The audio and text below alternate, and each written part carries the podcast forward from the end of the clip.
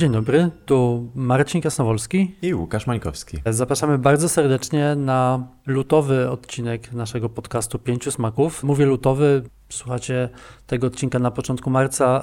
Nie udało nam się go nagrać w lutym, dlatego że Łukasz był w Berlinie, natomiast obiecujemy, że w marcu nagramy jeszcze jeden odcinek. Także nominalnie to jest odcinek lutowy. Dzisiaj będziemy mówić o Godzilli. Jesteśmy trochę spóźnieni, dlatego że premiera filmu Godzilla Minus One e, odbyła się już jakiś czas temu, ale uznaliśmy, że powinniśmy opowiedzieć o Godzilli, dlatego że jest to po pierwsze to, co wydarzyło się w polskich kinach i nie tylko polskich, było niezwykłe i dosyć symptomatyczne, będziemy o tym mówić, ale także dlatego, że Godzilla zasługuje na swój odcinek i to, że jeszcze o niej nie mówiliśmy, no jest to jakieś przeoczenie, które teraz naprawiamy. Właśnie Łukasz, jakie Jakie masz skojarzenia, jeżeli chodzi o Godzillę? Co ona dla ciebie oznacza? Ja nie mam jakiejś ogromnej relacji z, z Królem Potworów. Co ważne, Godzilla jest płci męskiej. To też jest y, ważnie y, często podkreślane przez ogromnych fanów tej całej serii. Moje y, skojarzenia z Godzillą są, są różne. Z, z, jednej strony, jak myślę Godzilla, od razu słyszę utwór muzyczny, ten, ten y, motyw przewodni takiego marszu bardzo specyficznego, takiego imperialistycznego wręcz. To jest jedna kwestia. Druga, no to oczywiście cała ta kultowa otoczka wokół podgatunku, gatunku kaiju eiga, mm. czyli monster movie, filmów o potworach, które Godzilla rozpoczęła. I to, co mi się jeszcze kojarzy z Godzillą, to to, jak e, jej obecność jest e, zaznaczana na przykład w Tokio czy w Osace, w studiu nie pamiętam już w którym studiu, ale na jednym z budynków w Toho, w budynku Toho w, w, w Tokio jest ogromna figurka Godzilli, która się wspina po tym budynku więc wiadomo wtedy, że ok, jesteśmy przy Toho e, w centrum e, Tokio. Więc to są moje chyba takie skojarzenia. Nie mam takiej ogromnej relacji, tak żeby nazwać się ogromnym fanem e, tej serii, ale na pewno kojarzę, że od zawsze robiła wrażenie, chociaż prawdopodobnie, nie pamiętam już teraz, ale prawdopodobnie moim pierwszym doświadczeniem z Godzillą było jednak obejrzenie amerykańskiej wersji i dopiero później odkrycie, że a, istnieje też japońska. E, no właśnie, ja też muszę przyznać, że nie jestem e, wielkim znawcą Godzilli. Jakoś tam, jeżeli chodzi o te dziesiątki filmów, które były produkowane w Japonii, głównie przez Toho, to e, zupełnie ich nie śledziłem, więc nasza rozmowa nie będzie, jak się okazuje, rozmową dwóch wielkich fanów i znawców Godzilli jako takiej postaci popkulturowej. Natomiast wydaje mi się, że spojrzymy na Godzillę może z trochę innego punktu widzenia, dlatego że rzeczywiście no, Godzilla jest niezwykle, niezwykle ważnym produktem popkulturowym, ale także e, no, między Godzillą Minus One, tym wielkim sukcesem teraz, a to jest film, który powstał na 70-lecie produkcji oryginalnego filmu, który jest filmem e, wybitnym i niezwykle ważnym dla japońskiej kinematografii, dla japońskiej, e, też dla japońskiego społeczeństwa, e, bo wówczas był to wielki przebój kasowy, co nie było takie oczywiste.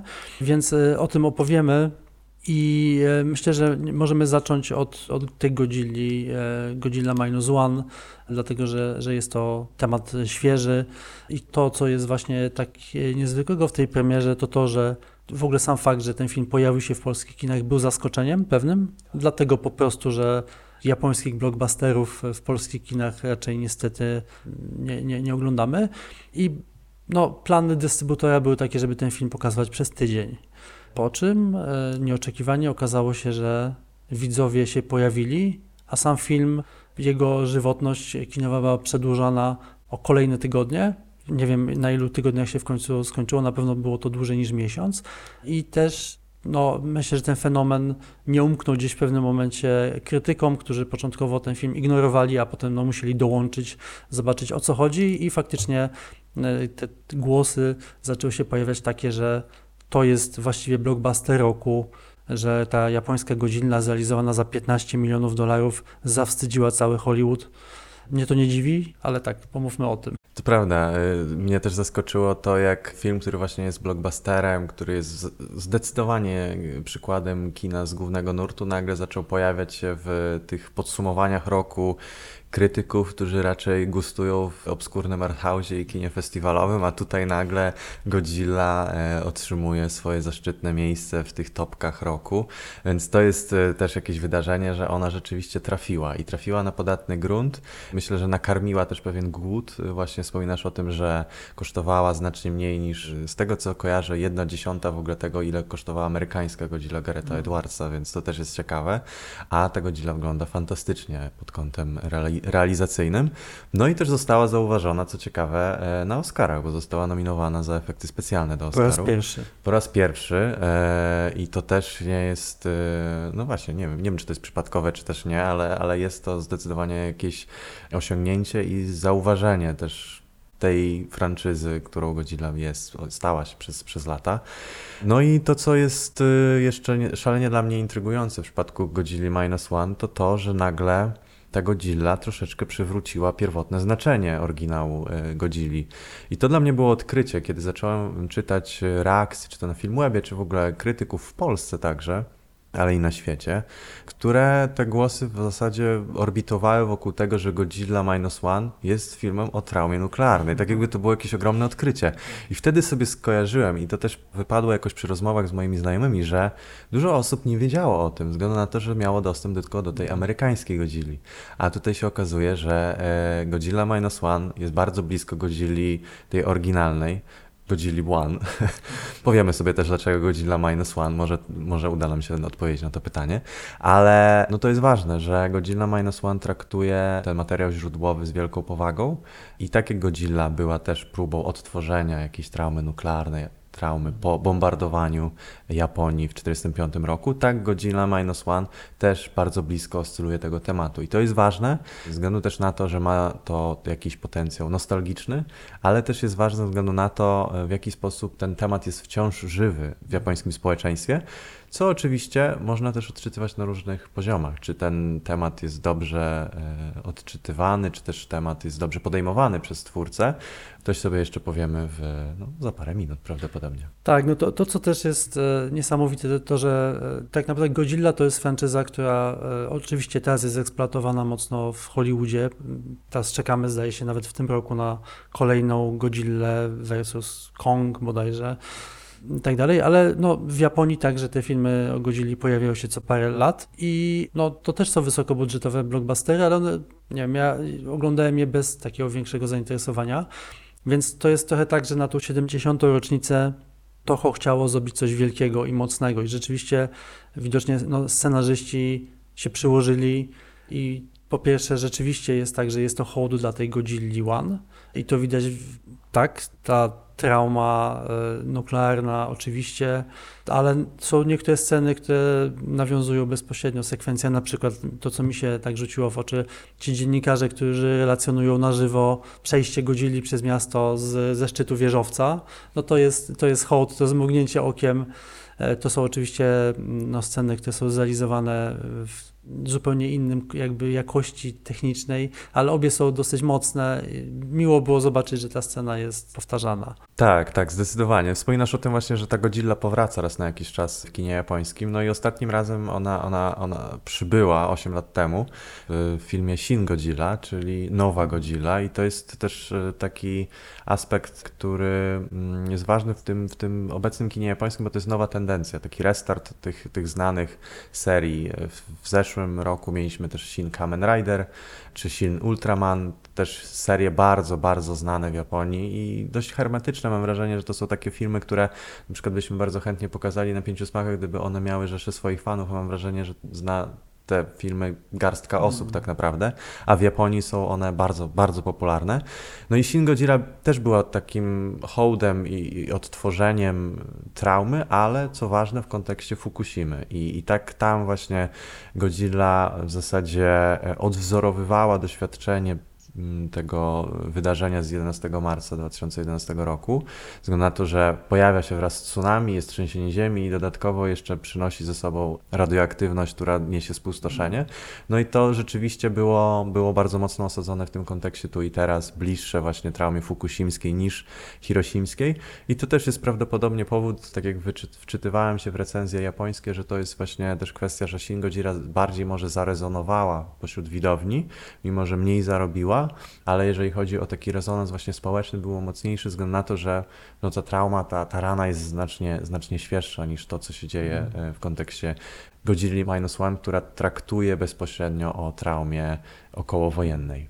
Tak, no teraz sobie zdałem sprawę z tego, to jest niesamowite, że, że Japończycy są narodem, no po pierwsze jedynym narodem, który był ofiarą wojny y, bomby atomowej, ale też są jednym z niewielu narodów, które są y, ofiarami no, tak katastrofy elektrowni jądrowej. Tak, tak. Także to, to jest jakiś taki strach i lęk tego, który tylko oni mają. My zupełnie, dla, dla, okay, pamiętamy oczywiście Czarnobyl, ale to, to jest tak. jednak trochę coś innego. To jest też y, właśnie o tyle unikalna sytuacja, że Fukushima była tak naprawdę potrójną katastrofą, czyli najpierw trzęsienie mhm. ziemi, które było ogromne, później tsunami, które zniszczyło w zasadzie całe północno-wschodnie wybrzeże, no i później to wszystko doprowadziło do mm, awarii reaktora Daiichi w y, Fukushimie, i jednocześnie spowodowało w zasadzie zanieczyszczenie całego regionu wokół Fukushimy.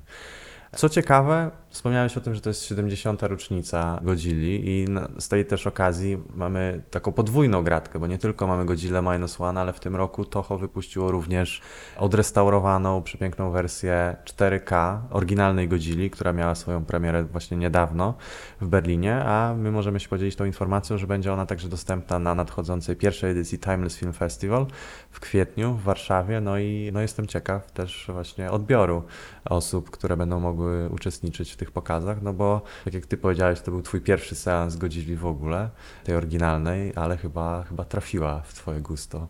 Tak, zdecydowanie. Znaczy jest to, y, jest to arcydzieło kina. Zupełnie się tego nie spodziewałem, dlatego że Godzilla mi się kojarzyła właśnie z, z tymi trochę kiczowatymi, niskobudżetowymi filmami, w których ludzie przebrani za w gumową Godzillę tworzyli e, efekt Godzilli. No właśnie, to dobrze, to przejdźmy w takim razie do, e, do Godzilli z, z roku 1954, dlatego że historia powstania tego filmu i też jego kontekst e, są naprawdę niezwykłe. Więc nie wiem, zacznijmy może od samego kontekstu, to znaczy faktycznie był to lata 50., połowa lat 50. była wyjątkowym e, okresem w, w, historii Japonii, ale też e, kina japońskiego. No, był, to, był to czas odbudowy po II wojnie światowej. No, powiedzieliśmy o tym, że Japonia no, była doświadczona właśnie e, tym, tą bombą atomową, ale także była bankrutem moralnym, można powiedzieć. Przegrała wojnę i to był taki czas, który oczywiście w kinie to, to jest, można to zapisać w setkach filmów, że, że Japonia czuła się bankrutem i szukała gdzieś na nowo swojej wartości. Także była krajem, który się musiał po prostu odbudować e, ekonomicznie, więc dla ludzi był to bardzo ciężki czas ekonomicznie. Zresztą widać to w tej nowej godzili, że panowała po prostu koszmarna bieda i ludzie no, walczyli tak naprawdę o jakiś dobry byt. I to wszystko w tej godzili Ishiro Hondy jest widoczne. Tak, tak. To jest y, bardzo ciekawe właśnie, jak ten proces odbudowy funkcjonuje w obu tych filmach tak naprawdę e, i on jest widoczny, ale też y, ten film Ishiro Hondy, czyli ta oryginalna Godzilla bardzo mocno wzorowuje nastroje właśnie w kontekście powojennym i to też jest istotne, że tego typu film mógł powstać dopiero po zakończeniu się okupacji amerykańskiej, bo to jest ważne, że mamy 45 rok, Japonia poddaje się, kapituluje, przechodzi przez proces w zasadzie odbudowy, ale bardzo powolny. W tym czasie w zasadzie nie ma przestrzeni na to, żeby przepracować traumę zarówno wojenną, jak i nuklearną w ogóle. I co to oznacza dla na przykład sztuki filmowej? Otóż to, że tak naprawdę od, do 52 roku nie powstaje żaden film, który by się rzetelnie z tą traumą rozliczył i dopiero po 52 roku e, zaczynają powstawać pierwsze próby próby, filmowców, którzy byli blisko Hiroshimy, by te, ten temat był dla nich ważny punktu widzenia osobistego, z punktu widzenia, że stamtąd w ogóle po, pochodzili. I wtedy możemy mówić o filmach, które bezpośrednio rozliczają się zarówno z traumą pojedynczą, jednostkową, jak i zbiorową, a wszystko to w kontekście właśnie traumy post-hirosimskiej, czy też post-Nagasaki. I wytwarza się wtedy taki nurt w kinie, który określony jest mianem Hibaku Eiga, dosłownie filmy o bombardowaniu, których głównym celem jest ukazywanie tożsamości osób nazywanych powszechnie Hibaksia, czyli osób ocalałych bombardowanie. I takim żelaznym celem w tych filmach nie jest na przykład y, myślenie o tym, co się wydarzyło w tej wojnie, kto jest winny za tę wojnę, a raczej pokazywanie tej drogi, którą ocalali muszą przejść, żeby na nowo móc skonfrontować się z rzeczywistością. Chodzi o poszukiwanie przede wszystkim utraconej tożsamości, tej indywidualnej, jak i grupowej, zderzenie się z pamięcią, właśnie o e, bombardowaniu i też e, no, przepracowaniu tej pamięci przede wszystkim, by móc odnaleźć się w tej, tej rzeczywistości e, po traumie. I nie tylko filmy fabularne się wtedy ukazywały, bo powstało też kilka dokumentów. Tak, to co jest też ważne, oczywiście Godzilla, ta trauma bomby atomowej jest tutaj kluczowa, ale Godzilla z roku 54 jest także przestrogą dla świata, dlatego że w tym czasie właśnie, w pierwszej połowie lat 50., szereg y, mocarstw y, państw, czyli Stany Zjednoczone, Związek Radziecki, ale także Wielka Brytania testowały nowe odmiany broni. Była to bomba wodorowa i były one testowane na Pacyfiku w pobliżu Japonii. I tutaj bardzo istotne, jeżeli chodzi o e, Godzilla, jest tak zwany incydent łodzi, czy kutra Lucky Dragon 5. E, był to e, kuter rybacki, który no, udał się właśnie w, w rejs łowienia ryb i trafił może nawet nie w bezpośredniej odległości, ale był w pewnej odległości od tych testów i został skażony pyłem radioaktywnym. Cała załoga tego kutra została skażona właśnie e, pyłem radioaktywnym i chorowała na chorobę popromienną, no to jest coś, co bardzo gra z, ze wstępem Godzilli. Tak się właśnie zaczyna Godzilla, cały, cały, cały ten incydent właśnie. Jakby pierwsza obecność Godzilli właśnie jest odkryta przez e, Łódź Rybacką. Więc e, no tutaj jest wyraźne ostrzeżenie, żeby nie igrać z naturą, żeby nie igrać e, z, z kolejnymi bardziej zaawansowanymi e, broniami, dlatego że no, Godzilla, jej, jej pochodzenie jest, no, ona się datuje na wiele milionów lat wstecz i to właśnie działalność ludzka ją ponownie ożywia i staje się ona z jednej strony zagrożeniem e, dla ludzkości, ale tak naprawdę nie jest to jej wina. Tak, to jest właśnie bardzo ciekawe, że, że ta działalność ludzka ją jakby wybudza z tego snu i to jest ważne, że y, jak sobie się zastanowimy czym lub kim jest Godzilla, że tutaj mamy z jednej strony jakiś pierwiastek boski, cudu natury, nawet samo słowo Godzilla jest umieszczeniem słowa God jako figury boskiej w to wszystko, a z drugiej jednak strony mamy jakąś taką zupełnie niszczycielską siłę, która kara ludzkość za, za ich czyny. To, co jest ważne w Godzilli tej oryginalnej, to to, że no właśnie, ona, ona wybudzona jest y, w tym kontekście właśnie tych, tych testów bomby wodorowej i jednocześnie ukazuje niszczycielskość ludzkiego wynalazku, że gdyby nie ludzki wynalazek, to nie byłoby tego spustoszenia, które by z kolei później, które z kolei później niesie Godzilla. Co też jest ciekawe, Godzilla jako film jest też jakąś pochwałą nauki, bo ostatecznie to nauka i kolektywny wysiłek sprawiają, że no, ludzkość jest w stanie obronić się przed, przed atakiem tego, tego potwora. Ale to też jest ciekawe w ogóle skąd się Godzilla wzięła, bo, bo to też z jednej strony właśnie na kanwie tych wydarzeń, o których wspominasz, o, o testach bomby wodorowej na, na atolu Bikini, zarówno przez Stany Zjednoczone, jak i Związek Radziecki, bo to też e, ważne, że to nie tylko Stany, ale też Związek Radziecki w 1954 roku także testował e, tę broń. I to oczywiście bardzo mocno rezonowało w społeczeństwie, że ten temat był, był obecny bardzo blisko i, i, i coś trzeba było wokół tego zrobić. Ale z drugiej strony e, w Stanach wtedy ogromnymi hitami komercyjnymi stawały się właśnie monster movies, czyli, czyli filmy, które ukazują losy potworów, które niszczą rzeczywistość wokół, niszczą świat. No a oczywiście ludzkość walczy z tymi potworami tak jak w Stanach bardzo często narracja była o tym, że to właśnie ta energia jądrowa czy też broń nuklearna jest ostatecznie wyzwoleniem przeciwko tym potworom, co oczywiście w kontekście takim wyścigu zbrojeń w obliczu nadchodzącej zimnej wojny było idealną narracją, żeby sprzedać publice. Tak, oczywiście w kontekście japońskim ta narracja jest zupełnie odwrócona, bo Japonia już nie pod okupacją amerykańską jest w stanie troszeczkę na własnych warunkach opowiedzieć tę narrację i ukazując właśnie horror, który idzie razem z bombą e, atomową. I takim filmem amerykańskim, który bardzo zarezonował wówczas, to był potwór e, Bestia z głębokości 20 tysięcy sążni. Kultowy już film, e, ogromne zyski. Wcześniej jeszcze mieliśmy King Konga, który także w Japonii był w ogóle adoptowany na japońskie warunki. No i e, samo Kaiju Eiga, czyli te filmy o potworach, e, tak naprawdę z jednej strony jest to taki klasyczny japoński wynalazek wyniesienia czegoś na zupełnie e, unikalny japoński kontekst, ale jednocześnie jest to tak jak bywa z wieloma innymi japońskimi genialnymi wynalazkami. Wszystko ma swoje podłoże gdzieś indziej, ale zostaje idealnie przetłumaczone na warunki lokalne. No i tak samo Kaiju Eiga nie jest do końca wynalazkiem, który organicznie pojawił się z Japonii, ale pojawił się raczej w obliczu jakiejś genialnej obserwacji i połączenia jednego z drugim, połączenia przede wszystkim potencjalnego sukcesu komercyjnego, jaki może przynieść podgatunek Monster Movie, jak i szalenie ważnego kontekstu okołopolitycznego i społecznego, który e, jednocześnie jest niezwykle silną karmą dla podgatunku horrora, bo to jest jednak gatunek filmu, który w jakiś sposób miał straszyć. Myślę, że wtedy straszył bardziej niż teraz, ale jakby po, w podświadomości jest to horror absolutny, bo jednak dotykający czegoś no niezwykle e, destrukcyjnego, jeśli pomyślimy sobie o tym, czym jest bomba, czy wodorowa, czy atomowa. Tak, w tym momencie myślę, że warto przywołać e, twórców tego filmu, dlatego że Ishiro Honda, czyli reżyser tej pierwszej Godzilli, pierwszego filmu o Godzilli, jest postacią, myślę, zapomnianą. Jego nazwisko nie jest wymieniane wśród mistrzów japońskiego kina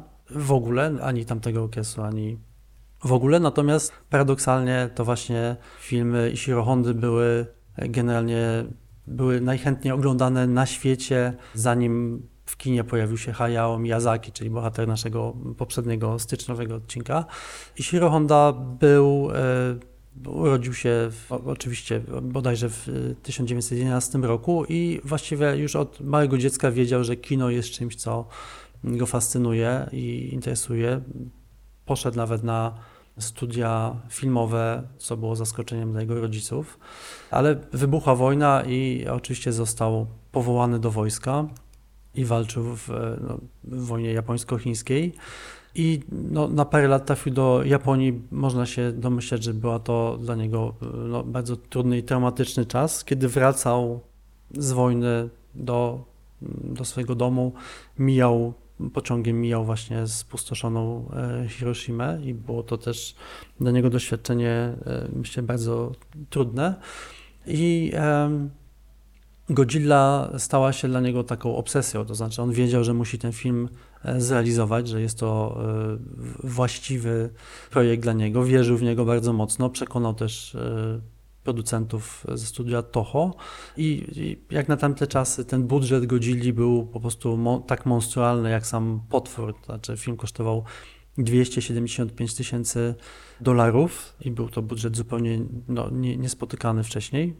I z tego, co wyczytałem, też Ishiro Honda był do tego stopnia przekonany o słuszności swoich wyborów artystycznych, że jeżeli ktokolwiek z jego e, ekipy właśnie w ten film nie wierzył, to był po prostu zwalniany.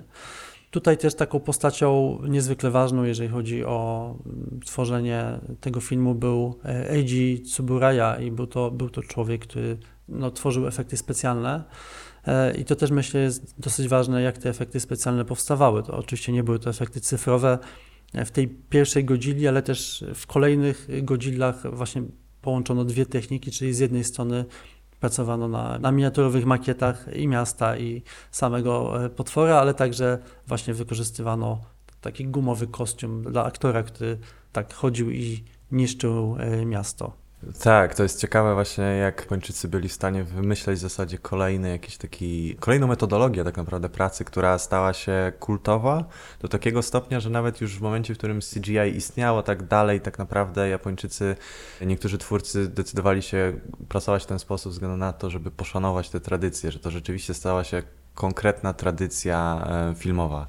Co ciekawe, Honda, wspomniałeś o tym, że Honda był zapomniany y, jako, jako twórca.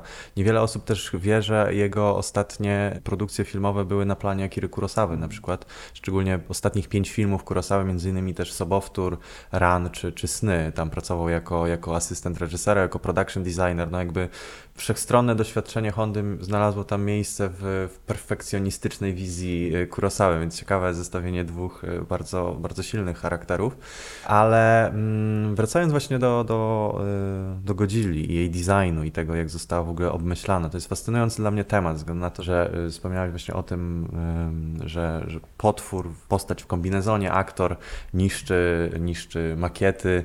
Ten rodzaj właśnie takiego animowania filmu poprzez właśnie aktora w gumowym czy też lateksowym kombinezonie, został nazwany przez Japończyków mianem e, Sutsumation, czyli Suit Animation. Najbardziej legendarnym aktorem w tym podgatunku Kaiju Eiga i aktorem, który wcielał się w Godzilla był Haruo Nakajima, który w zasadzie zmarł kilka lat temu, z tego co pamiętam. I on był no, znany przede wszystkim właśnie jako, jako filmowa Godzilla, jego ruchy były, były też kultowe, one, one były niejednokrotnie powtarzane w, w tych wszystkich trzydziestu kilku y, filmach z serii Godzilli.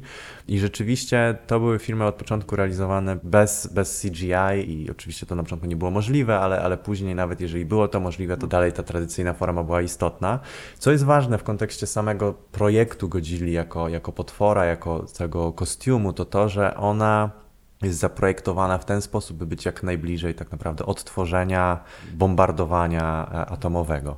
Jej przybycie ma odwzorowywać to, co się działo w Hiroshimie, a sama jej obecność ma generować skojarzenia z obecnością, takim powidokiem właśnie bomby atomowej. Czyli to, że na przykład jej głowa wygląda w ten sposób, samo w sobie ma odwoływać się do tego nuklearnego grzybu, który unosił się nad Hiroshimą.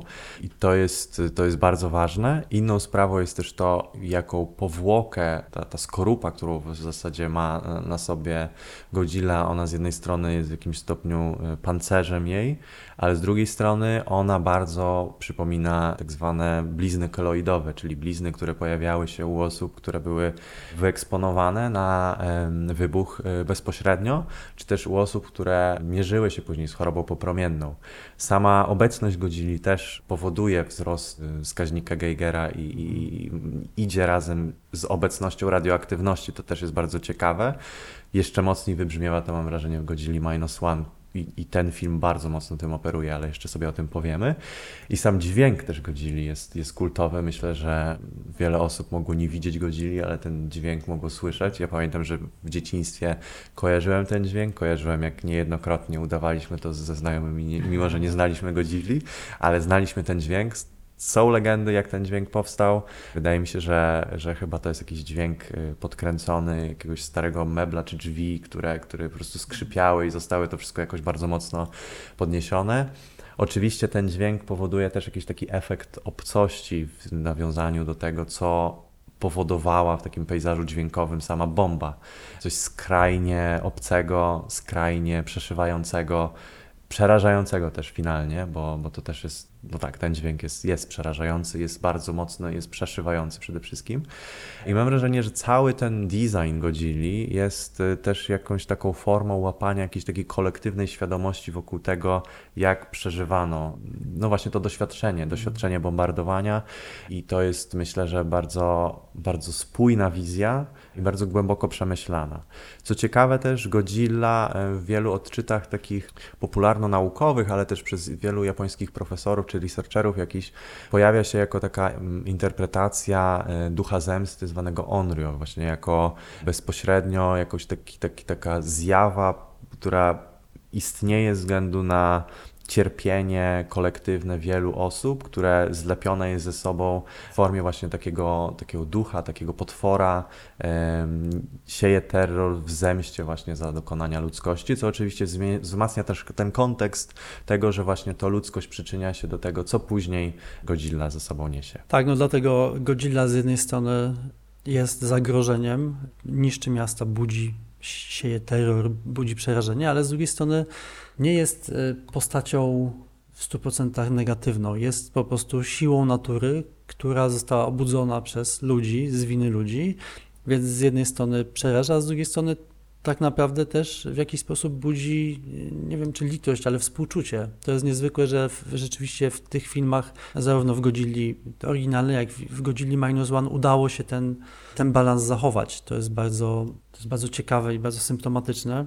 Inna sprawa oczywiście, co stało się w tych filmach pomiędzy, dlatego że kończąc wątek reżysera i jego współpracy właśnie z tym, z Eiji Tsuburają, Ishiro Honda został niestety zaszufladkowany właśnie w tych filmach e, w, o potworach. On stworzył szereg sequeli o Godzilli i były to filmy, które no, tak z takiego artystycznego punktu widzenia były już niestety znacznie gorsze i mniej ciekawe.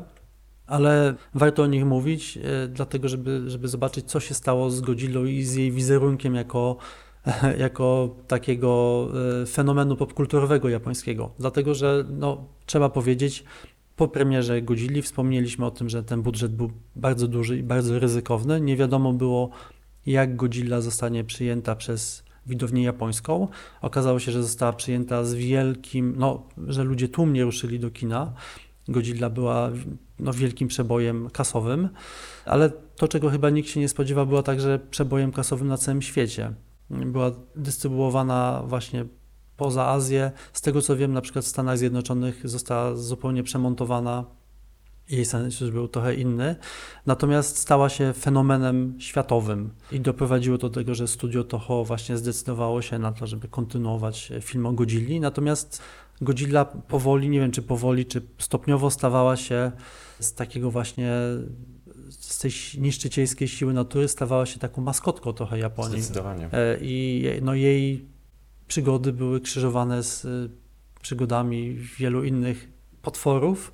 I w tych filmach Godzilla często występowała jako postać pozytywna, walcząca właśnie z innymi zagrożeniami. Tak, i to nawet Ishiro Honda część z tych filmów mhm. wyreżyserował, więc to nie jest też tak, że Godzilla została skradziona i nagle trafiła mhm. na jakiś taki bezpański grunt, tylko rzeczywiście nagle zaczęła jej e, obecność ewoluować, ale to, co się nie zmienia, mam wrażenie, to to, że Godzilla od samego początku budzi jakiś taki jednoznaczny szacunek, ma w sobie coś e, bardzo majestatycznego i nawet jeżeli niszczy, to niszczy z jakiegoś konkretnego powodu, że to, nie, że, że, że to jest uzasadnione, że nie jest takim skrajnym antagonistą, wobec którego jesteśmy w stanie obrać konkretny kierunek i, i, i znienawidzić jednoznacznie, tylko właśnie jest postacią naznaczoną skrajną ambiwalencją i to jest szalenie intrygujące w tym wszystkim, ze względu na to, że no, idzie za tym cała, cała paleta znaczeń i to jest niezwykle ważne. To, co jest też bardzo ciekawe, że większość tych filmów z Godzillą kończy się tym, że ona odchodzi, niekoniecznie ginie, ale odchodzi i to często jest y, jakieś odpłynięcie w głąb, w głąb morza, po prostu zniknięcie na horyzoncie i tak dalej. I te sceny niosą ze sobą takie też y, taki mocny ładunek melancholijny, bo, bo, bo dużo jest y, tych scen ukazanych w kontekście też osób uczestniczących w tych wydarzeniach i, i widać, co się odbija na ich twarzach. Widać, że, że to jest jakaś afirmacja tego, że ta Godzilla dalej gdzieś będzie, że to zagrożenie dalej gdzieś, gdzieś będzie istnieć. I brak tej śmierci e, wskazuje moim zdaniem na coś też bardzo ważnego, że no Japonia jako, jako miejsce, jako wyspa, jako, jako pejzaż w ogóle jest naznaczony katastrofą, tragedią, e, tragedią kolektywną w tym kontekście też. I świadomość tego, że Godzilla odchodzi, ale nie umiera, to znaczy, że ta obecność tych katastrof prawdopodobnie zawsze będzie w tym pejzażu. No i rzeczywiście coś w tym jest, bo tragedie się stale powtarzają. Trzęsienia ziemi, tsunami, tragedia w Fukushimie. To jest stale obecne, no i jest to pejzaż pokatastroficzny tak naprawdę. Mhm. To jest, tak, to jest bardzo ciekawe e, Myślę, że, że, to jest coś, czego brakuje na przykład właśnie w tych Godzillach hollywoodzkich, które zostały zupełnie z tego kontekstu wyjęte i Godzilla jest tylko jakimś takim CGI-owym potworem, e, który no, nie niesie tych całych y, właśnie znaczeń ze sobą, przez co wymowa tych filmów jest po prostu znacznie słabsza. Tak, to, tak. to, co jest jeszcze, wydaje mi się, y, ważne i symptomatyczne i to, co sprawia, że ta godzina minus jeden jest tak dobrym filmem i tak bardzo się wyróżnia teraz tle filmów hollywoodzkich, to to, że bardzo mocno są w niej podkreślone. Tak naprawdę Godzilla nie zajmuje dużo czasu, ona się nie pojawia tam w wielu scenach. Oczywiście cały czas jest obecna, jej zagrożenie jakby jest wyczuwane. Natomiast jest to film o ludziach, o Japończykach, no, o ich dramacie tej powojennej rzeczywistości. I nie wiem, popraw mnie, jeżeli się mylę, ale to, co jest nowe w tym filmie, to to, że główny bohater jest y, jego dramat osobisty też jest wyjątkowy. On jest pilotem kamikadze, który stchórzył i nie wykonał swojej misji. I tak naprawdę to jest to, co go definiuje. Nie wiem, czy, to, czy ten motyw w ogóle był obecny w poprzednich Godzillach. Wydaje mi się, że nie, ale był obecny w poprzednich filmach tego reżysera. To jest temat, któremu on się przyjrzał w filmie Kamikadze, który ma w sobie podobne elementy y, z, z tym filmem. To jest film, z tego co pamiętam, z 2013 roku i, i to jest jakiś temat, który zdecydowanie y, wybrzmiewa w ostatnich latach też w takim bardziej popowym kinie, które troszeczkę tak rewizjonuje historię. Zderza się z nią na jakichś nowych, współczesnych warunkach, ale wcześniej ten wątek żołnierza, pilota kamikaze był nieobecny też, też ze względu na to, że Godzilla i to jest to, dlaczego to jest Godzilla Minus One, że ona dzieje się przed tym, jak pierwsza Godzilla się dzieje tak naprawdę. Czyli nie mamy do czynienia z już 52-4 rokiem po okupacji, tylko dosłownie chwilę po II wojnie światowej. Tak, no to, to jest dowód na to, że e, kreatywne jakby podejście do, do popkultury do sequeli, prequeli, to, to ma sens. E, to, jeżeli mogę te filmy porównać, dlatego że no, są to zdecydowanie chyba najlepsze filmy w całej serii filmów o Godzilli, pierwsza i, i minus pierwsza, to jeżeli chodzi o Godzillę minus one, e, to zdecydowanie no, to pozytywne przyjęcie, tak jak mówię, jest symptomatyczne i pokazuje, że tak naprawdę wszyscy potrzebujemy blockbusterów, które nie są przeładowane efektami specjalnymi, które opowiadają historię bohaterów. Są to faktycznie historie takie głębokie i przejmujące. Dla mnie Godzilla minus jeden jest trochę zbyt melodramatyczna. Nie ukrywam, że no, ta końcówka już jest naprawdę taka no, mocno do, dociśnięta i nie jest. tylko. Byłem zaskoczony, jak bardzo jest to łzawy film, tak naprawdę. Ta Godzilla e, oryginalna, wydaje mi się, że, że jest, jeżeli chodzi o właśnie ten ton emocjonalny, tam wszystko jest na swoim miejscu. Także dla mnie ta oryginalna Godzilla zdecydowanie wygrywa. Natomiast y, no, jest to, y, oba te filmy są naprawdę imponujące i warto zestawić ze sobą, żeby zobaczyć, jak, jak Godzilla przez 70 lat ewoluowała, żeby wrócić gdzieś tam do, do swojego początku. To wszystko, co jest y, pomiędzy, też pewnie warto się z tym zapoznać, tak, ale jest to już trochę rozrywka na, na innym poziomie. Tak, ale zdecydowanie podoba mi się właśnie to, co powiedziałeś, że Godzilla Minus One jest y, filmem, który... I to jest... Y, od, zacznę od tego, że to jest coś, za co lubię ten film, a jednocześnie nie lubię go za to. Względu na to, że to jest film rzeczywiście o ludziach, bardziej niż, mam wrażenie, Godzilla pierwsza była. E, chociaż tam też te dramaty społeczne, dramaty jednostki się rozgrywają bardzo mocno, bo, bo też jest, jest tam bardzo dużo tego. Ta trauma jest silna i jakaś taka, takie brzemię tej wiedzy, e, którą trzeba wziąć ze sobą do, do, grobu aż, to to jest bardzo wszystko silne i to też wybrzmiewa w Godzilli Minus One, ale to, co, tego, czego nie ma w Godzilli pierwszej, to te właśnie zgliszcza Tokio, zgliszcza kraju po w zasadzie ogromnej traumie. I tutaj jeszcze jest to ciekawe, że to jest jeszcze przed traumą nuklearną tak naprawdę rzeczywistość, a już mamy obraz jakiegoś takiego PTSD, osób, które nie potrafią sobie znaleźć rzeczywistości, które żyją dalej tym doświadczeniem wojny, no a jednocześnie starają się odbudować ten kraj. I też bardzo ciekawe jest to w tym filmie, jak jednoznacznie ukazano wojnę jako doświadczenie męskie, że tam w zasadzie wszyscy bohaterowie są praktycznie mężczyznami. Jedna główna bohaterka, e, która pojawia się w życiu Shikishimy, czyli głównego bohatera, ona, ona w zasadzie zostaje sprowadzona do postaci jakiejś takiej figuratywnej, ale postaci, która staje się sprawą. Sprawą tego, że główny bohater ma za co walczyć i w zasadzie i ona, i to dziecko, które się tam pojawia, to to są po prostu, to jest figura sprawy, że, że wi wiadomo, o co walczą Japończycy, o co walczą przeciwko Godzilli i przeciwko czemu właściwie się e, stawiają.